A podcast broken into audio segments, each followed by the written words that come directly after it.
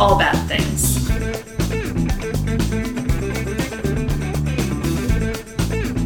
Tragedy. Tragedies, disasters.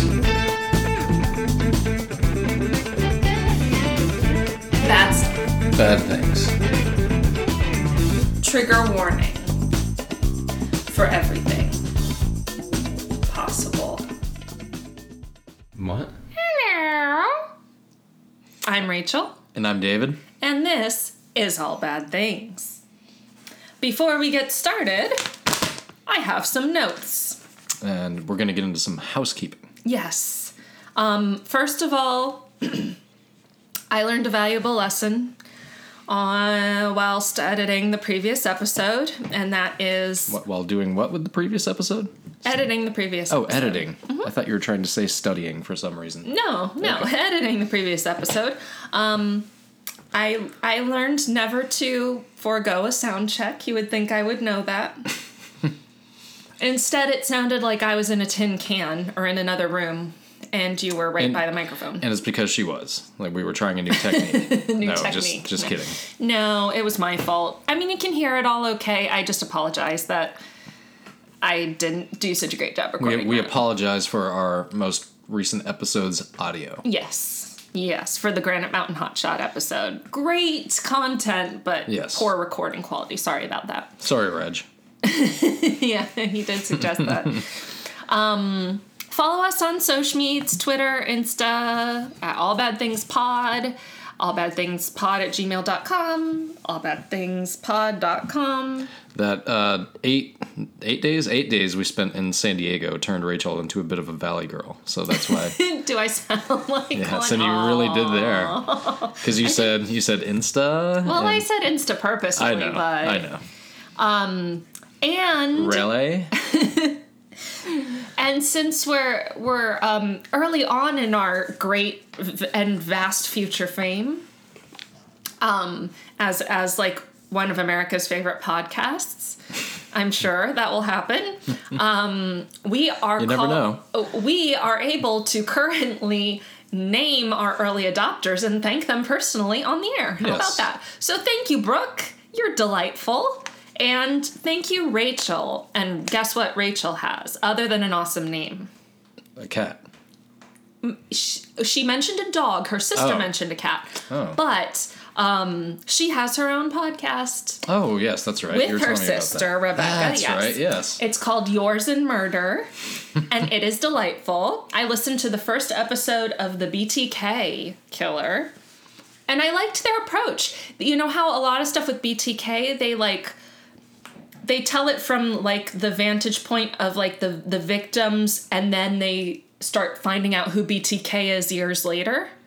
Okay, so they They started with Dennis Rader from day one and I like told that approach his story. Yeah, it was really it was really a good approach. like when uh, Rob Zombie remade the original Halloween. Mm-hmm. Uh, he changed a lot of things for the better, but the main thing was the first thirty minutes of that movie was a bit of a backstory on who Michael Myers was Oh. that you did not get at all. You just had to make it up in your mind why this why this little kid decided to uh, kill his older sister. Um, but in the in the remake that he did, he gave a backstory to that, and it, it was just it made it so much more interesting. I I obviously the victims are have to be explained and mentioned and and thought of, but going through the alley of let's find out where the killer is coming from Yeah. is more interesting And and I feel like specifically with BTK and, and, they and a lot more fucked up. Yeah, yes. I feel like with BTK, a lot of times that's not done. So I liked their approach to it. They also both read the story. Okay. They, they like take turns, and it sounds really fluid. Like it doesn't sound like, okay, it's your turn. It's your turn, you know? It doesn't sound like if we tried to do it. yeah, exactly.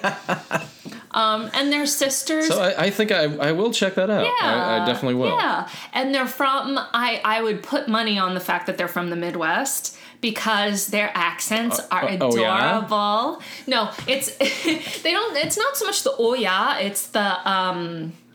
Um, pap, like you know they say Oh pap. yes, I do. Yes, You know, I, I'm sure they say I pap. know that from being in the, in the restaurant business. Yeah, uh-huh. Anybody, I could spot somebody from Michigan in two seconds if they Mm-hmm. ordered a pop. exactly. And uh, one of my managers at MCI, remember that? Remember that company back in the day?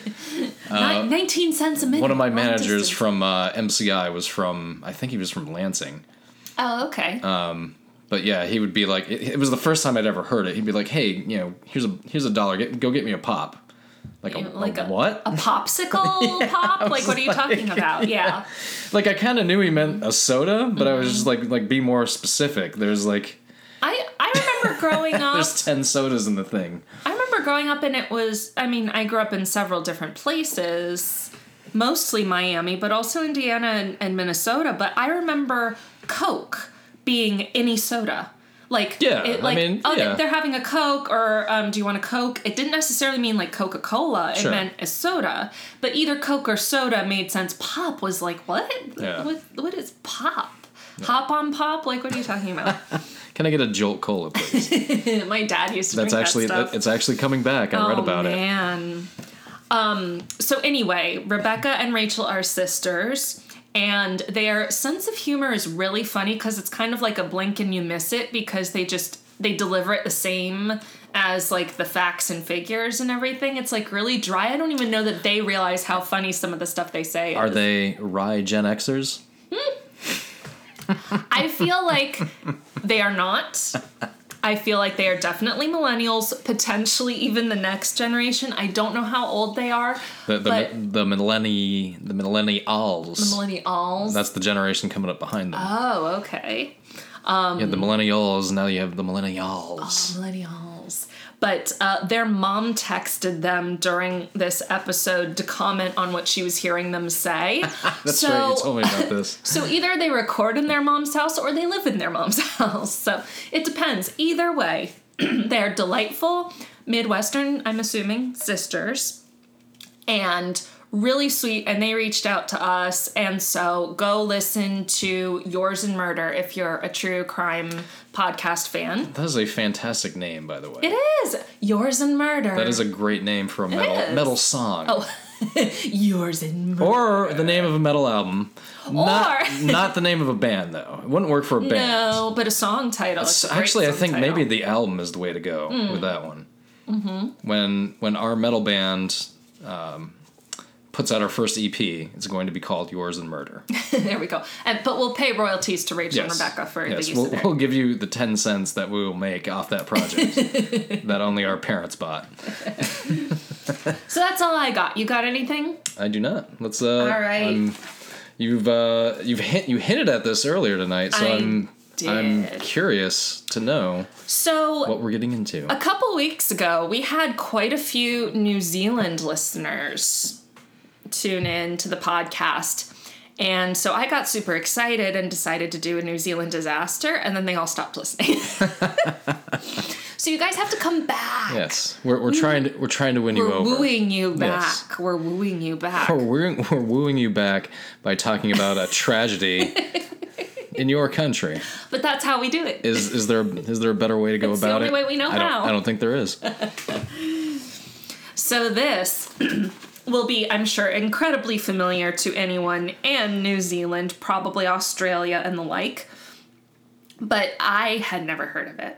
So, and it's it's then chances are, then I probably never have either. so this is the story of the Mount Erebus disaster. Okay, I'm. Uh, now, th- This could go a lot of different ways. you know I like to make you guess. Yes. So, judging from that title, what do you think? What type of disaster are we talking about? I think because now, because you made a hint about it earlier, I did. is this an avalanche? No. Oh, okay. It it does involve snow. It does, yes. Um, Not, well, directly and indirectly ish. Okay. Um, a blizzard? I, I don't know. No. Okay. So, this is our second plane crash. Oh. Okay, that didn't sound like a. Okay. Mm-hmm. Oh. So, And, what what was our first plane crash? the crash? crash of the Concorde. yes. I need to do more air like plane crashes because there's a lot of them. Seeing as how we fly a decent amount, maybe we should just do them occasionally. I have. I know you don't like to hear about my Although, dreams. although I always do think of the airplane crash scene in the movie Alive whenever I'm in a Oh. plane. Oh well, that's not a good time to be thinking about that. But it, it's it's weird because it's kind of comforting in a way. In a in a weird Because some way. of them survived. well, yes. Okay. And uh, it's like, oh, okay. Well, I've already seen a plane crash, so I know Oh. I, I know what to expect. It wasn't a real plane crash. No. It was a staged plane crash. No, but at the time, I mean, it's again the special effects at this point are a bit dated. But Mm-hmm. Yeah, yeah. But but when it came out, I think it came out in 92, 93. Okay. But it was like the first time you saw like a like wow, that's a plane crash Right. scene. It was like holy shit. They they did that. It was pretty the, graphic. The Denzel Washington movie, Flight, was it called? I Did not see it. I only saw the first part, and the first part was the plane crash. Oh, okay. And I um Castaway has a plane crash. yes, it does. Um, and I think that movie Sully. I'm guessing like most of it is a plane crash. yeah, well, it- we we know thing. we know it certainly involves a plane crash. Yes, that everyone survived. I think. Yes, they did. Yeah. Um, but I've become. they survived a they survived a water landing. They did. I've become a much better flyer, have I not? You have, So much better. and I've become worse. You That's have the a little thing. bit. Roles have reversed a bit. yeah. I used to not give a shit, but Mm-hmm. I don't know. The last couple times, just Just got to you a little bit. not necessarily, but I didn't feel as comfortable as I norm as I used to. Put it that way. Hmm. I don't know. Yeah. I know you don't like hearing about my dreams, but I did have a dream that I was in a plane crash over the like a few days ago, a few nights ago. Okay. All right, we'll move on. So yes, this is a plane crash, and I need to start doing more of them because there's so many, so many. I mean, like, still, it's the safest form of travel. It is. but it's still, it's fodder for a podcast called All Bad Things. Anyway, this is one of the worst disasters in New Zealand's history. Okay. All right. On November 28th, 198 sorry, 1979, What were you gonna say? 89. 89? Oh, okay. Then that would have been incorrect. So, 79. Air New Zealand Flight 901 flew into Mount Erebus Oh shit. on Ross Island, Antarctica, Whoa. Killing 257 people on board. Holy shit. It remains New Zealand's greatest peacetime disaster. Wow. How Wait. about that? I'm gonna guess that that was everybody on board. Yes. Okay. Yes, it was. Mm-hmm. Yeah. Yeah, Because I don't see anybody surviving crashing into a mountain. Oh, wait till you hear about the circumstances. Oh, yeah. Fuck. I don't know if I want Yeah. to. All right. So, this this flight, flight 901, was a sightseeing flight of Antarctica. Oh. So, like it, it was and it was operated by Air New Zealand. Um, these flights started in 1977, lasted a couple years, um, and took advantage of the fact that parts of Antarctica are, as the crow or the plane flies, just a couple thousand miles from New Zealand. So it's surprisingly close, like New Zealand to Antarctica, like the, the southern point of New Zealand down to Antarctica. The flights left and came back the same day and were in the air the whole time. Like they, they just went out and came Sure. back. They didn't land on Antarctica No. you know. Um, and so they were marketed as like you know this unique experience, which obviously it yes. was. You get to see Antarctica Yeah. from here. You a know that, continent that uh, you don't see. right. So that's it's it's pretty incredible. Um, and this is ni- the late 1970s, so they had like a PA system Sure. that a tour guide would use to like. Oh, and out the left side of the plane, you can see blah blah You blah, can see a and the right giant side, sheet of ice. Right. Well, there were also like Yes. there was terrain to announce, you know. Um and the flights were generally booked around 85% capacity. They would leave the middle seats largely unbooked so that people could pass through Oh, the I side. see. I mean, you want to be and go able and to look see, and- you want to yeah. be able to see out the side plus um you, you could move around, you know, once you were at a cruising altitude or whatever, and so you could see outside of both sides of the plane. It's actually a pretty cool idea. It's a, I mean, I mean, think it's a- really. I think I it's a pretty mean, great idea too. where else are you going to get to do that? Really? Exactly. You know, it's not like you're going to make that flight from the United States and come back the, the same day and like. no way. I mean, it's, no way. that's not happening. Um. And and I thought this was pretty interesting. So the cost of this flight in November 1979 was 359 New Zealand dollars per person. Do they actually call their currency a dollar? Or- Yes. Oh, uh-huh, okay. New Zealand dollars, NZD. Um, and it was adjusted to Oh, oh God, that's horrible.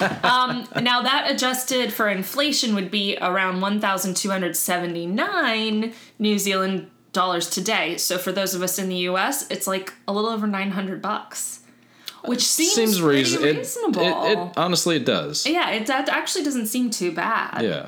Um, uh, So Air New Zealand used eight McDonnell Douglas DC 1030 trijets for their fleet of sightseeing planes. Okay. These are big planes. Sure. Um, they have large fuel tanks. Uh, they, they were used a lot for long haul flights. Sure. They're they're big and bulky yes. and just kind of The last DC 10, I think, flew in 2014, and they've Oh, retired okay. all of the DC 10s. But they, they essentially cut like right through the air. They're not, you know, they're kind of just making their own path. They're big planes, Yeah. yes. Yeah, their um, maximum passenger capacity was 380. Yeah, that's that's a That's fucking big. Mm-hmm. huge plane. Now, one of the features of these sightseeing flights was flying at lower altitudes Sure. To get a good view of McMurdo Sound. And McMurdo Sound is like basically almost directly due south of New Zealand. So if you just followed New Zealand straight south to Antarctica, um, that's about where McMurdo So, so was that is. one of the first things that they were probably seeing? Maybe. That, that's what they were aiming for. Yeah, Okay. was was um, McMurdo Sound. It's a large ocean inlet that connects the Ross Sea to the north to the Ross Ice Shelf cavity to the south. okay. So we're learning a bit about Antarctic geography, and I have a, a picture, a map for us. Um, McMurdo. Good. Yeah, yeah. In fact, let me show you I'm going to need it. this. So this is Antarctica, Okay. as our viewers or our listeners can clearly see. As our viewers can clearly listen. Yes, exactly. Um, you can, but Google it. Google it. This is um, Ross Island and McMurdo Sound right in here, and New Zealand's right here. Okay. Basically, So they were kind of taking a flight path right to like here. No, they, they didn't go. They weren't going to They the didn't- center, the Oh, pole, okay. or anything. They were just yeah. kind of circling around, probably like right there. That's what all these Basically markers right are. around here, yeah. Mm-hmm. Okay. Um. Jeez, and, and and I mean, it's it's somewhat habitable now. There are scientists that live on Antarctica. And Antarctica. even then, there were camps and such. There were here and there, but at that time, like it was just pretty much uninhabitable, and nobody was really thinking of, you I know. mean, I, I would think this was early tourism. sure.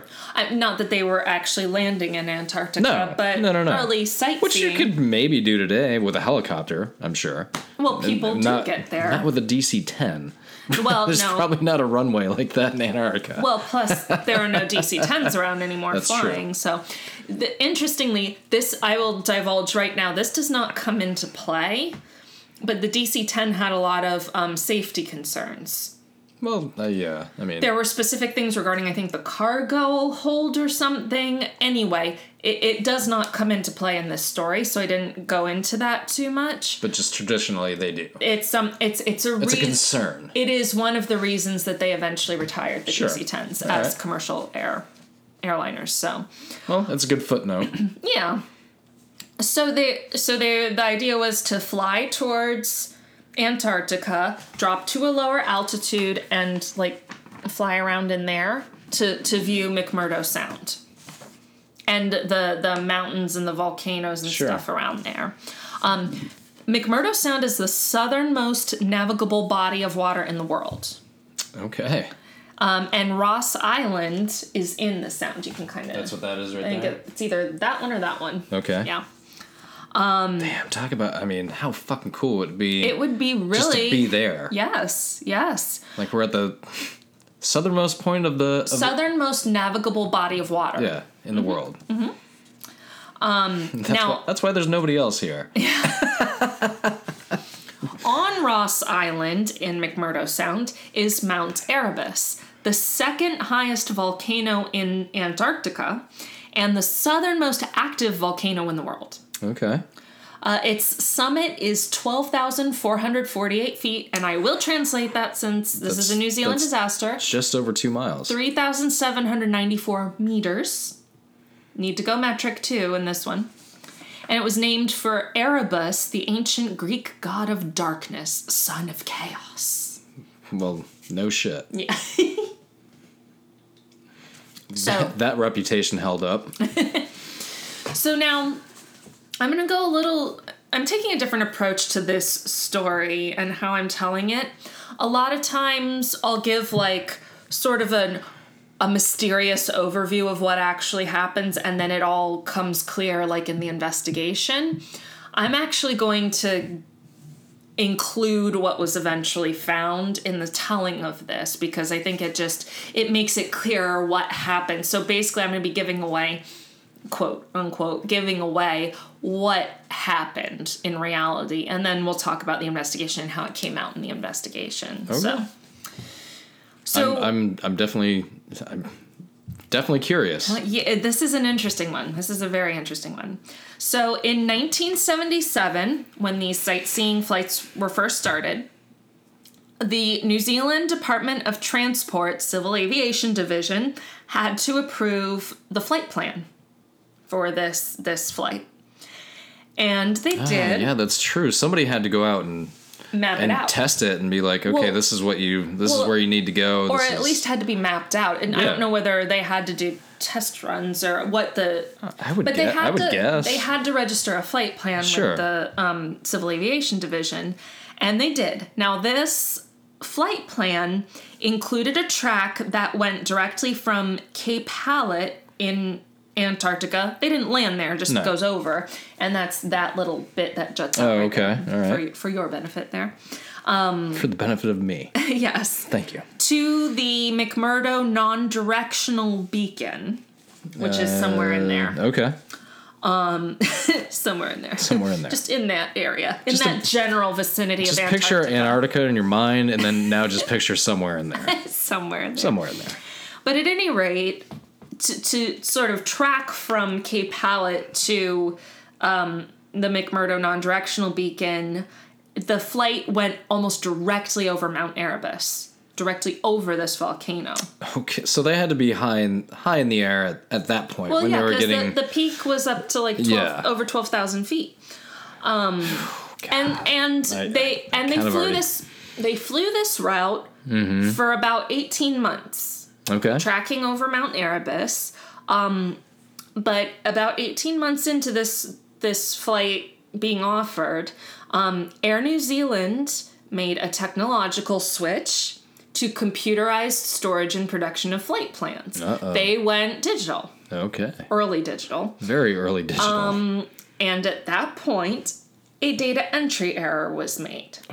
Now, this is literally as simple as somebody typed in a four when it should have been a six yeah. um, into the coordinates, and the entire route was shifted about 27 miles west. Um, so instead of going right over Mount Erebus, you actually went down the middle of McMurdo Sound, the open water. Okay. So this produced an end point, an end waypoint, which is like a um, a marker of things that you pass over. I see what you mean. Yeah. A position in the flight route. Yeah. Um, the waypoint ended up being near the Dailey Islands in Antarctica. Um, although most flights actually didn't even go all the way there, they came back before then. Um, because it was common practice at that point for the pilots to dis- disengage nav mode or navigation mode, so the computer's flying the plane, um, or navigating the plane rather Okay. Oh, shit. and instead fly in heading mode, which means that the crew could fly at their own discretion to get better views, Sure. to facilitate better sightseeing. So, I, I already I'm going to let you continue, but do I because this gets I- a little more complicated Okay. than it sounds. okay. But I, but I do see where it's going. So there was a shift in the flight plan, and for the next 14 months or so, they shifted to this new flight plan. But the thing is, so how did they not find that this was an error in the flight plan? And and there's a couple of things. It actually wasn't. Um, it made more sense not to fly directly over an active volcano. Yes. Um, and actually, the path over McMurdo Sound gave better views. Yeah, well, yeah, more bang for your buck. So yeah, that, that makes sense too. Yeah. Uh, so the new route is what they used Yeah. for the next This 14 is, months. this is better. Incidents free. Yeah. So so everything was fine.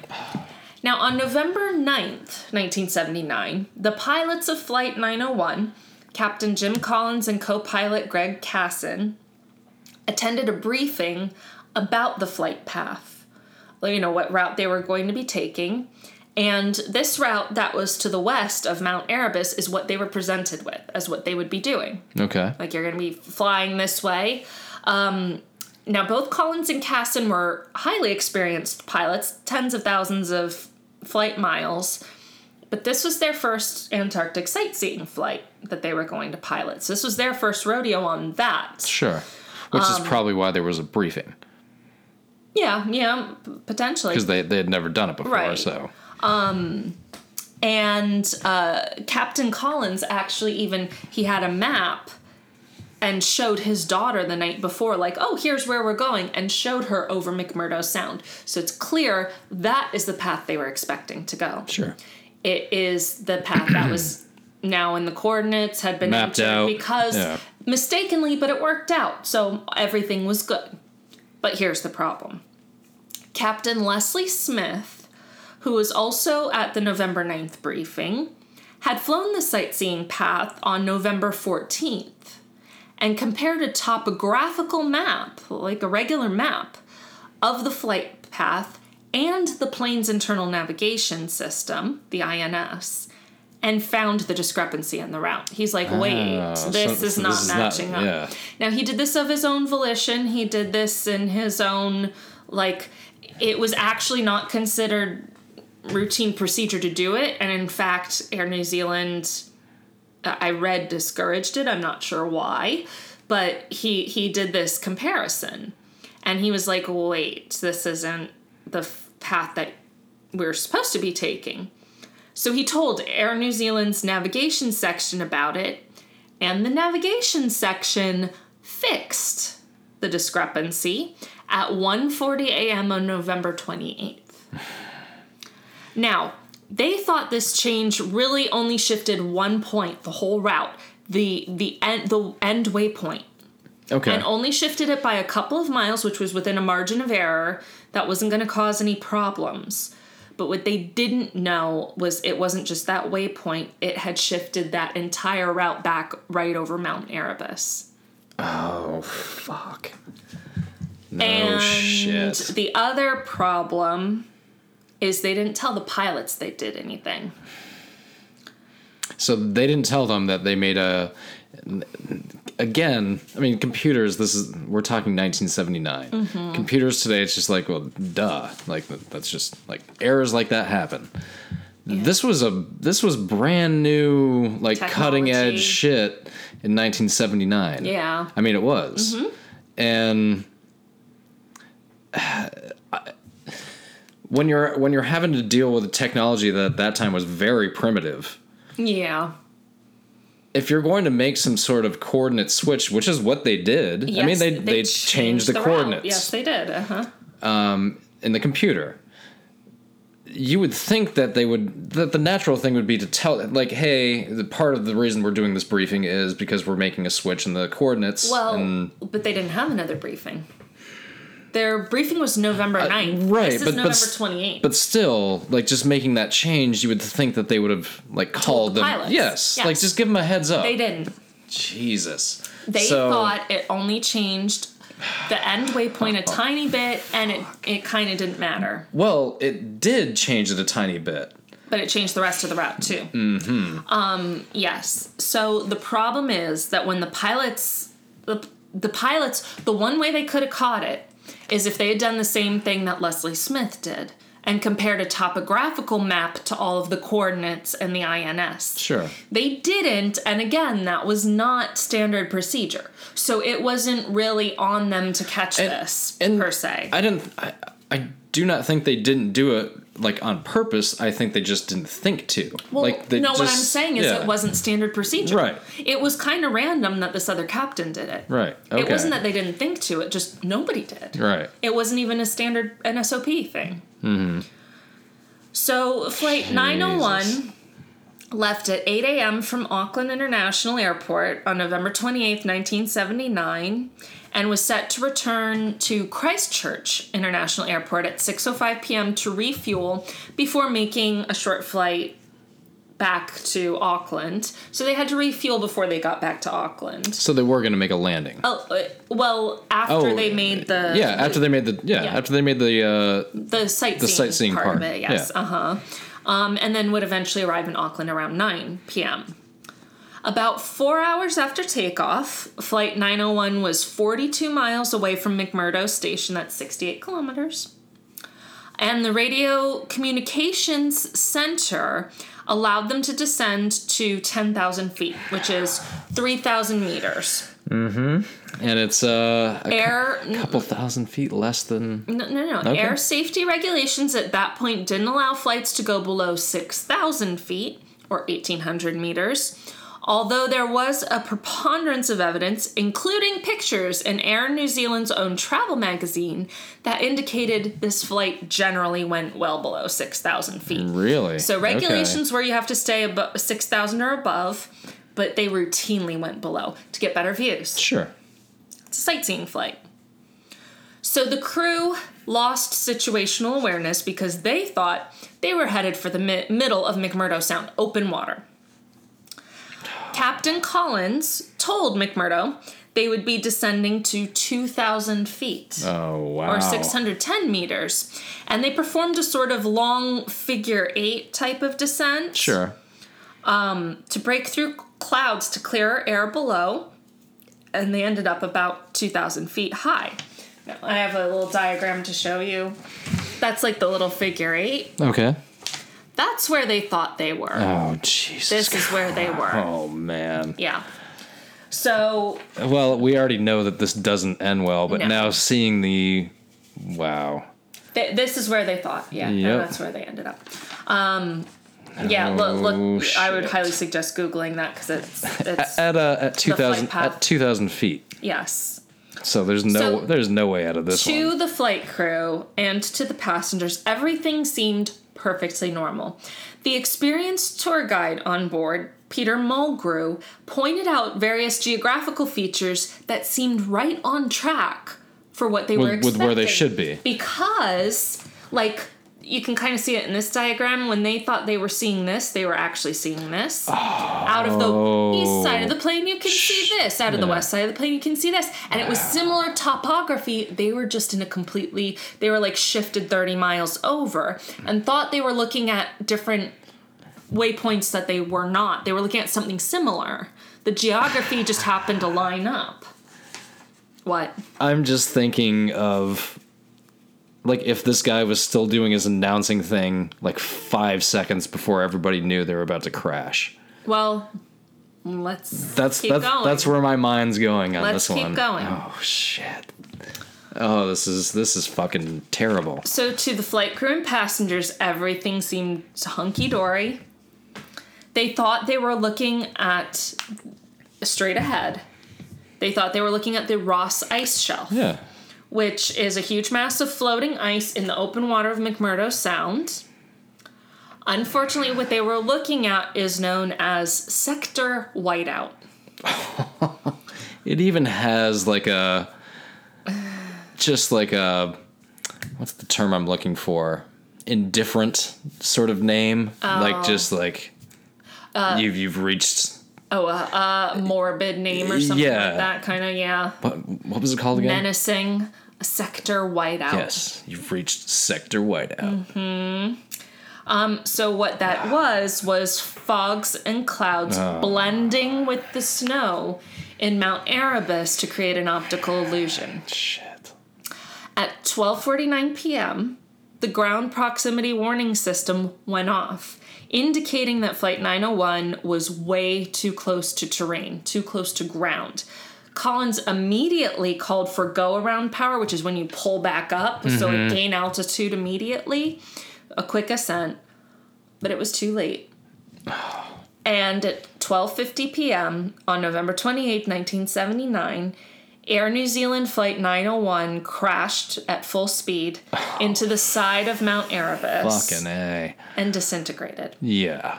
All 237 passengers and 20 crew members on board were killed instantly. Fuck yeah. Ah, oh, 180 passengers were from New Zealand, 24 from Japan, 22 from the US, and then there were also people from UK, Canada, Australia, France, and Switzerland on board. Damn. It was full speed slam into the side of a volcano, is what happened. Well, we've all seen what that looks like going into a building. Mm-hmm. We've seen that two different times. Oh, yeah, on the same day. Um, No shit. So, again, here's the best possible outcome. At least they all fucking were just all of a sudden, well, here's the two thing. seconds later, just dead. So, what I read was that the crew was aware about six seconds before they crashed. And the Which means Mr. Tour Guide. it means the passengers were never aware. right. And yeah. That's that's the best possible The, outcome so the the, the I guess again when you have to find a silver lining, it's usually was it quick and was it painless? And in this case, it actually Yeah. was. I'm sure it was. like the the the flight crew had a little moment of panic because they realized what was happening although they wouldn't have known They- visually what exactly I was just going was to say they couldn't necessarily see what was happening. yeah But they knew they were in they knew trouble. something was going awry and that they had to react That's why he was always like, "We gotta fucking got to pull, up." yeah Mhm. like everybody, like hang on to your butts. Yeah. As uh, samuel l jackson yes. said in jurassic park yes. But No um, shit. Yeah. But like the solace, like if I were a family member, I mean, if you have to find something like at least slightly, they were all having a good old time and happy time taking pictures and, And then stuff, just- and, and- just bam without. Yep. And it disintegrated. Everyone Yeah, there was on yeah. impact. There's there no, was no. It's not a fucking movie. Like there was no, no, nobody's nobody's surviving no, it. No. Yeah, and and that's I mean we all kind of hope we can go like that. You know, when it does happen. I mean, we don't want it to happen while we're thinking that everything's great. Well, we don't want to. We don't want it to happen ever, really. Yes, no, But we all have to, Mhm. you know, face the fact that we're it have to go will, through it. And so, really, and hopefully it's not painful and Yes, drags and- on. and that's- hopefully it's just. Uh, hopefully it's going full speed into the side of a mountain. well, if you have to find a bright spot, that's it. They didn't, they didn't know it was coming, and they didn't suffer. Sure. So, if that was Fucking some small solace, I, but wow. but it's an it's also just an intense situation Yeah. obviously and and i can't even imagine just like the the feelings of the family and whatnot but Was I right about the tour guide? what Because I said like like he was talking up to the well I said earlier like I wonder if he recognized what was happening. he like would not while be looking out the front of the plane for one thing true and there's no way of knowing they weren't True. recording the tour yeah that's right yeah. you know there's uh, flight data recorders and cockpit voice recorders but there's not They like a wouldn't have- cabin yeah I was gonna voice say I wouldn't have picked that up. No. Yeah.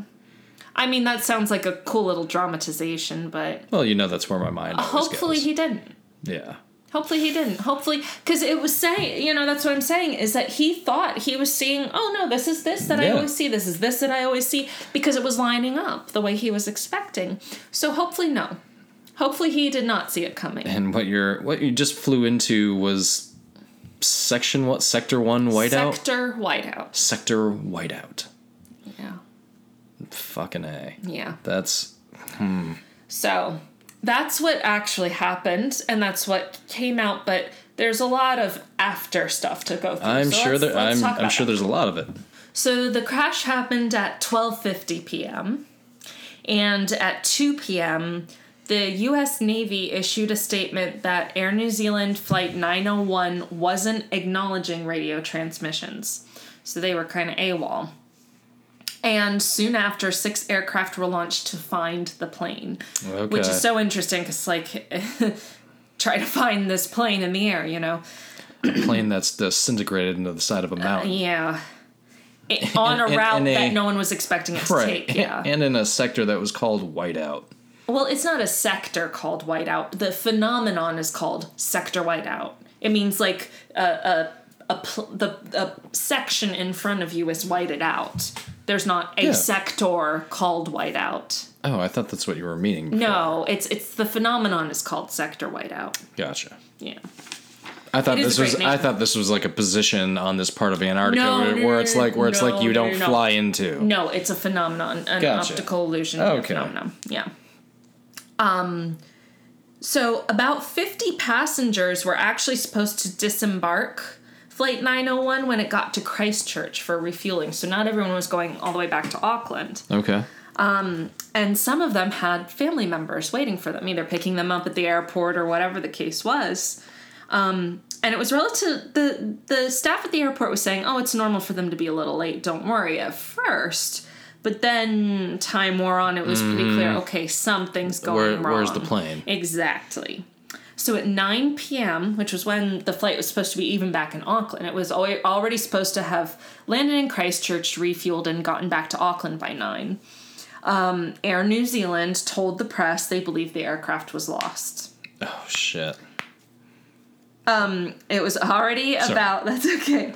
It was already about a half hour after the flight would have run out of fuel on its own anyway. Yeah, Because they were supposed to refuel in Christchurch, so. They, they probably had some sort of system set up where if, if it's not back by this time, then it's Well, whether they did or not, they, it was just common yeah. sense and they realized Well, since it. they knew how much fuel that it Right. needed to, so so rescue God. teams were dispatched along the assumed flight path, sure, which they thought and was they didn't find anything. yeah.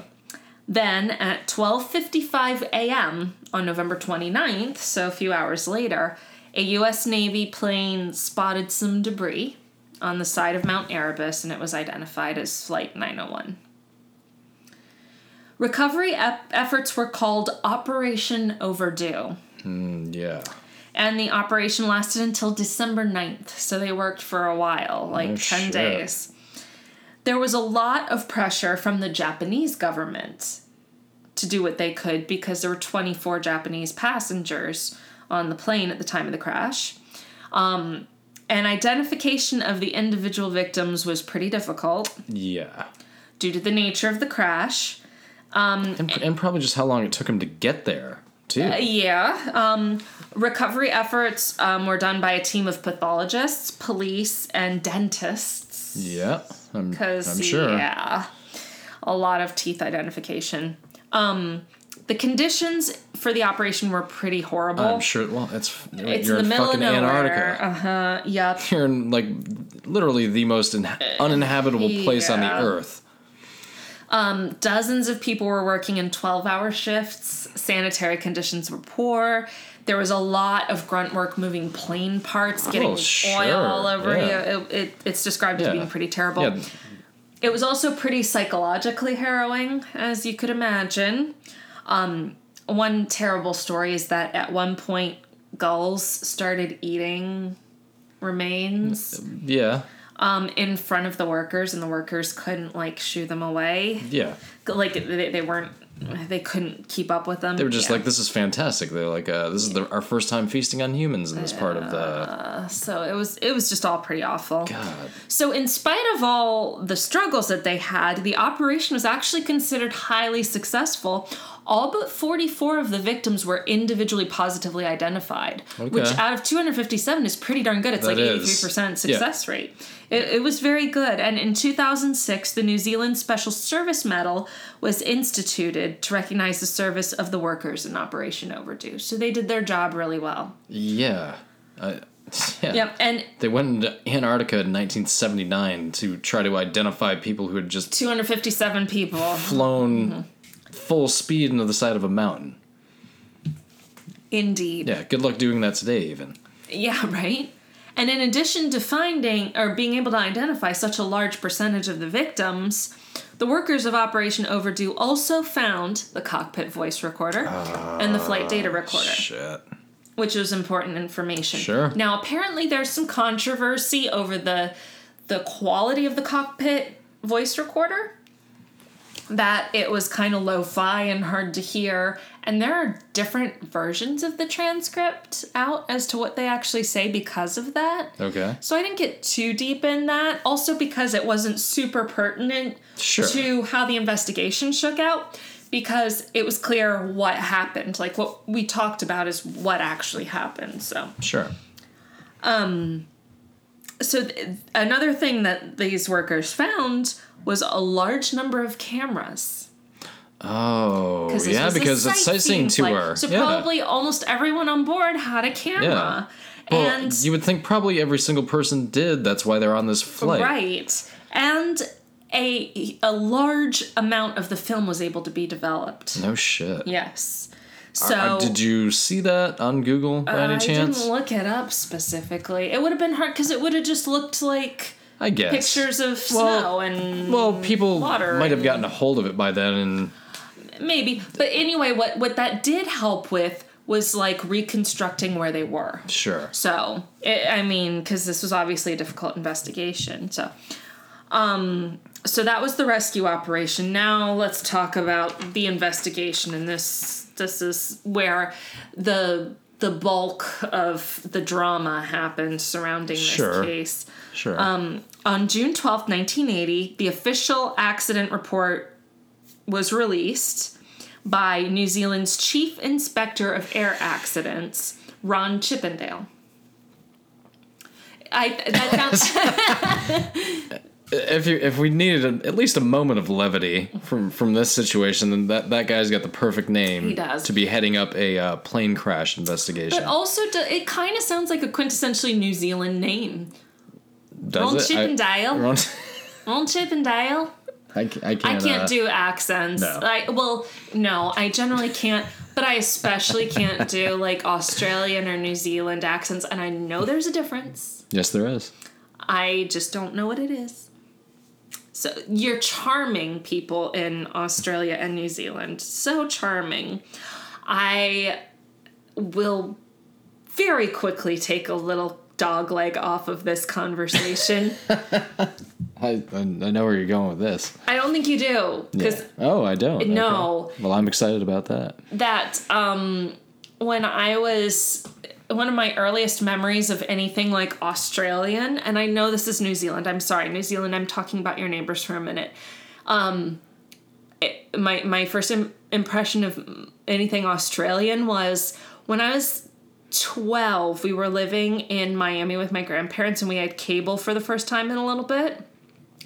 And this was back in the day, this would have been like 96, 97. Bravo was an independent movie channel. Yeah. And not just like Real Housewives and Project Runway and That's shit. right. It, yeah, you're right. It was. Yeah, it was like an art house Yeah. type of um, That's why I never watched it then. exactly.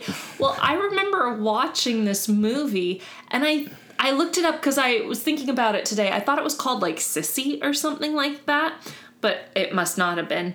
But it was this fucked up, weird art house movie about like this couple who are like sexually dysfunctional. and then her sister was this weird like nudist in the mud and they showed it all on Bravo. That that sounds like a spot on art house movie to me. Not not a weird one. Like that's that's that's where they make that kind of shit. and then Like eight people in the world will get it. she was muddy at one point but naked and in a treehouse, I think. And there anyway, if any of our listeners know what movie this is, please tell me because I tried googling it and I couldn't figure it out. Anyway, Did you type that everything you just said into Google? Here's what I Do typed it. into Google. Husband, wife, sister, Australian art house movie. You should have typed in like nudity. Um, Well, does, isn't that isn't that synonymous with art house? well, yeah, but it helps the search. You know, it, yeah, you know. whatever. Anyway, should we get back to the disaster? I don't know. I'm kind of curious. like, I was watching like, this when I was like twelve. like the this disaster like is so terrible. I almost want to talk about the horrible art house flick you saw on Bravo in Well, see- 1996 or 97. See, that's why if anyone ever criticizes the fact that we go off on these tangents and get distracted, there's reason for that. Because we're talking about some deep shit. And so it's pleasant to get distracted by something ridiculous and silly. Yes. Yeah. We hope that this levity is, is helpful for you, our beloved listener, as well. Well, let's get back to uh, I think picking Brooke- up picking up body parts in Antarctica. I personally think Brooke and Rachel appreciate it. yes, they do. Yes. But let's talk about the bodies in Antarctica. yes. God. And Robin Ron Chippendale. Yes, let's let's definitely talk about Ron Ron Chippendale. Ron Chippendale. Ron Chippendale. That's a lovely accent. Where are you from? Austria. Oh, Austria. Well, good day, mate. I had to. I'm- Yes, i I'm knew you had to. That's all right. At least I don't have to ask you what movie that's No. from, even though I've never seen it. Even if you're if you're asking yourself at home, It's Dumb and Dumber. yeah, well, and and shame on you for not knowing. Well, no, not shame on you. I've never seen it all the way through anyway. Shame on you for being a millennial and not seeing Dumb and Dumber. So, this official report. Let's be serious now. Okay. The Chippendale report. You That's really what it was known you as. just said, let's be serious. That's what it was known as. I The know, but you can't be serious about that. Anyway, it found that the main cause of the accident was pilot error. And that's not That not is true. Not true at all. But let's keep going. He said Collins was flying too low. And especially that was that was true. it's true that he was flying below what was The regulated, the the agreed to upon yes, basement. but every other flight did it. True. So but yes, but you're right. Um, but they were, but just And- because just because everybody else was doing it didn't make it okay. And he claimed that Collins wasn't sure of his position, so he especially shouldn't have been flying so low then. But Collins didn't know he wasn't sure of his position. Anyway, Because everything kind of looked the way it was supposed to. uh, yes. So basically, this guy got it wrong. What happened? So you see where I was saying that, like, I was sort of putting out what actually happened before going into the investigation. Sure. Because I wanted it to be clear what actually happened first. So, the public and the families of the victims were not satisfied with these findings. Yeah, I'm sure they were not. Um, obviously, it looked like a cover up. And so um, the New Zealand government began a royal commission of inquiry into the disaster to be performed by one man, one justice, one judge, Justice Peter Mann. I thought you were going to say Judge Dredd. Chippendale and Dread. That's right. The dude is still okay. Or, or what about Dredge? Then it would have, or Drudge. Then it would have been the Drudge report, right? no, no, not Drudge. Dread. Dread report. Well, no, I just mean because Oh, of the I got you. s- stupid whatever. Anyway, Judge Dredd. Justice Man, and it's M A H O N. I imagine it's Mahon or Mahon. Sure. But anyway, I'm just gonna call him Man. I'm Mahon. American, sorry. A. Um, No, not A. Yeah, but I, I was Oh, I gotcha. I was, uh, I was giving a shout out to my Canadian roots. Oh, okay. Very good. So, Mann was a veteran of the New Zealand Armed Services. He served in the military. He had been a prosecution attorney, a prosecutor, and was a very well respected judge. So, everything pointed towards this is a good idea and this is the right guy. So, Mann was the one who found out all the shit about the whiteout and about the flight path change. He was the one who revealed all that and f- investigated it and figured it out. He released his findings in a report on April 27, 1981, basically saying, like, nope, Chippendale was wrong. This is what happened. Um, and he cleared the crew of any culpability in the disaster. Okay, He said this was not good. pilot error. He didn't do anything that wouldn't have been considered out of the ordinary. This was not the crew's fault. He said that the flight plan change and the lack of advising the crew of the change was to blame. So basically, he shifted it from the pilot to Air New Zealand. Sure. And as for the and, and, and the uh, and the coder that was putting in this. well, well, that was Air New Zealand's jurisdiction, right? So as for the low God. altitude, he said the radio communication center at McMurdo Station had okayed the descent, oh, okay, all right. So the pilot Well, because they think they're because they think they're flying over water, not not in a yeah. not in a valley somewhere. Yep. Jesus. So, so man was the one who cleared up. Like, no, that's not what happened. This is what happened. Man went one step farther.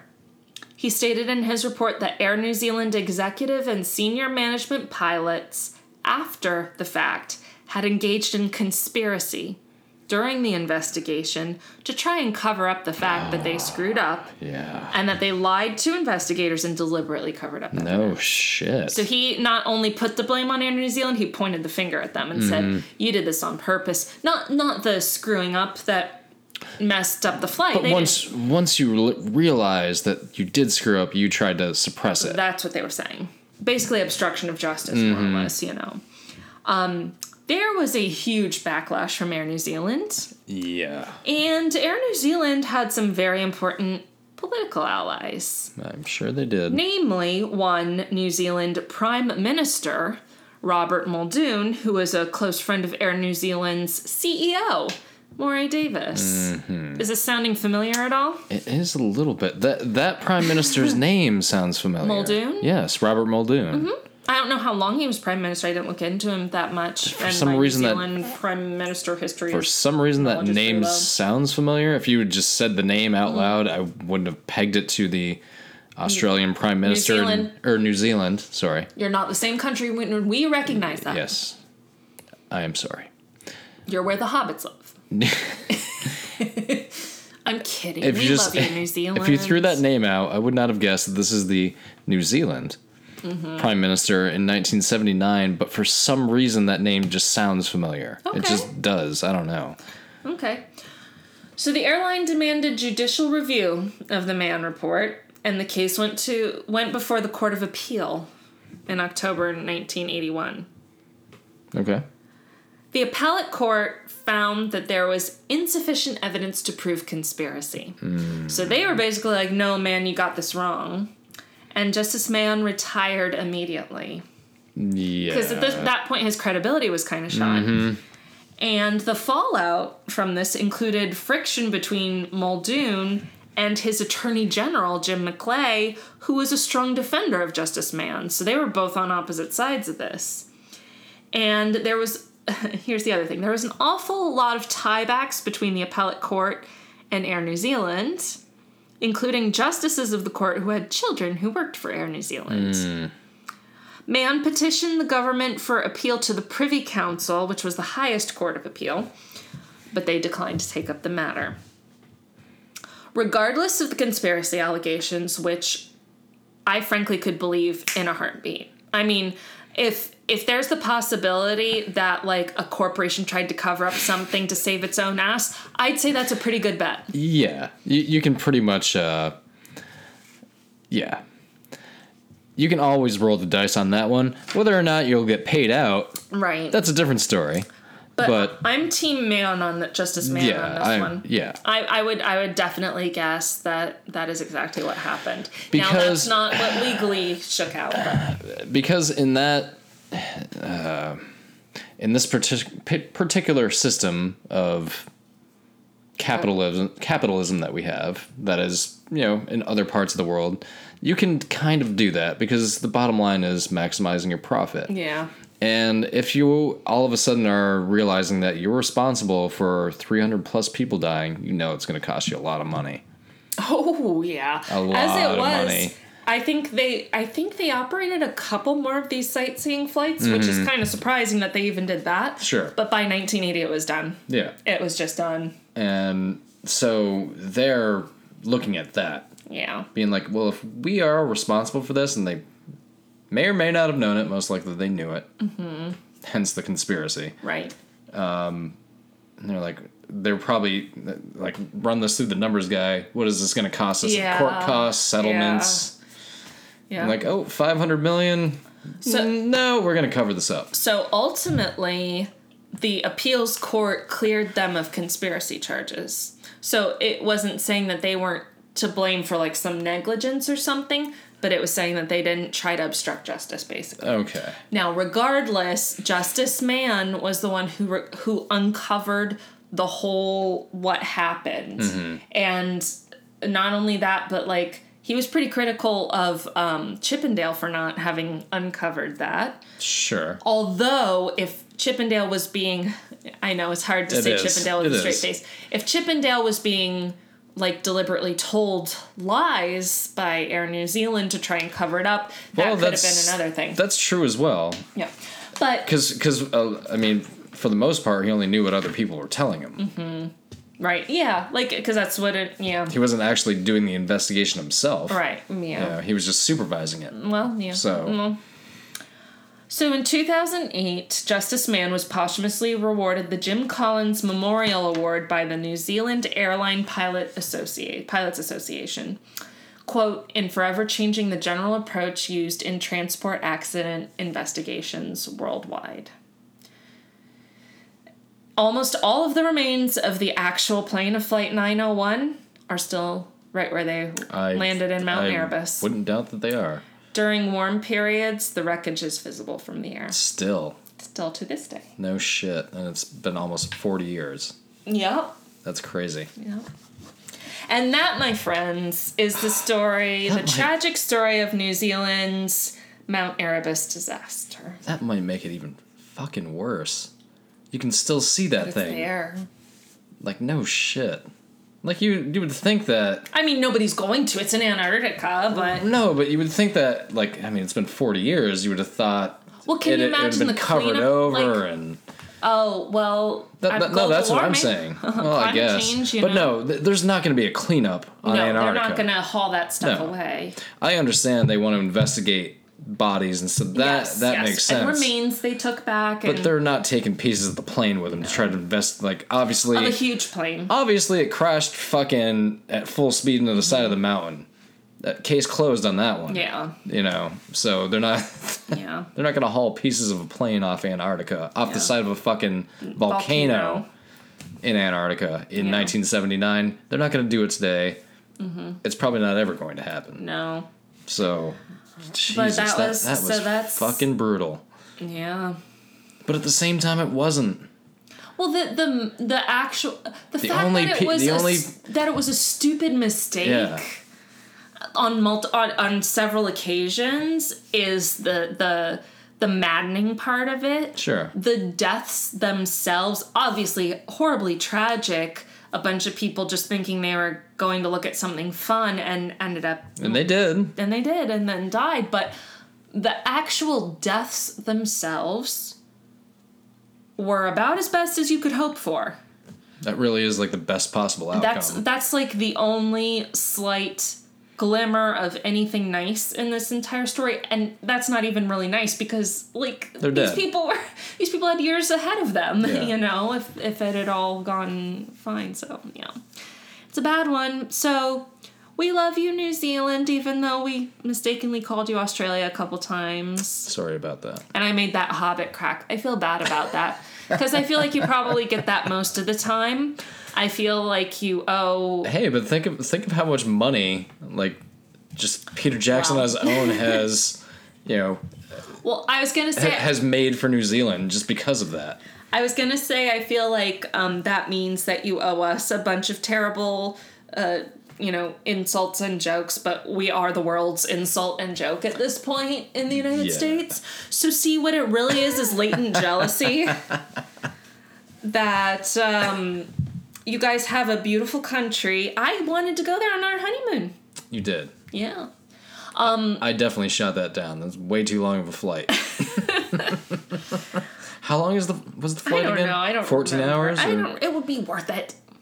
It, well, it would be. I, someday. And just, I just not, promise not, you, just I not for a promise honeymoon. you, New Zealand, if and when we get big enough to tour, we're and we go to Australia, I promise, even if it takes our own money, we will go to New Zealand and visit you as well. Yes. We'll shake every individual listener's hand in New Zealand and take a picture. All ten, all ten of you that, that show up for the event. well, that used to listen, that used to listen. I wish you guys would listen again because it was fun to think that people in New Zealand, literally halfway around the world, were were listening to us. Yeah, we definitely don't know anybody in New Zealand. No. So that just that just happened organically. Yes. At any rate, we're sorry that happened to Yes. your country. Yes, absolutely. That's well, it happened to a lot of countries. I mean, there were a It lot did. of. It did. Yeah. Most mainly like 180 were Sure. New Zealanders, but yeah. It Seemed like uh, the what was it? Japan. 24 Yeah. Japan, 22 US. had like the yeah, and then yeah, mm-hmm. so it. But it affected multiple countries. It did, it did, absolutely. But I mean, it was Air New Zealand, which is a New Zealand company, blah, blah, blah. Anyway, Yeah, anyway, that was the Mount Erebus disaster. and that, that was that was pretty sad Yeah. and heartbreaking. But Yeah. as we said before, small silver lining. Tiny, tiny little bit. Yeah. Well, this has been another episode of All Bad Things. I'm David. I'm Rachel. We'll see you next week.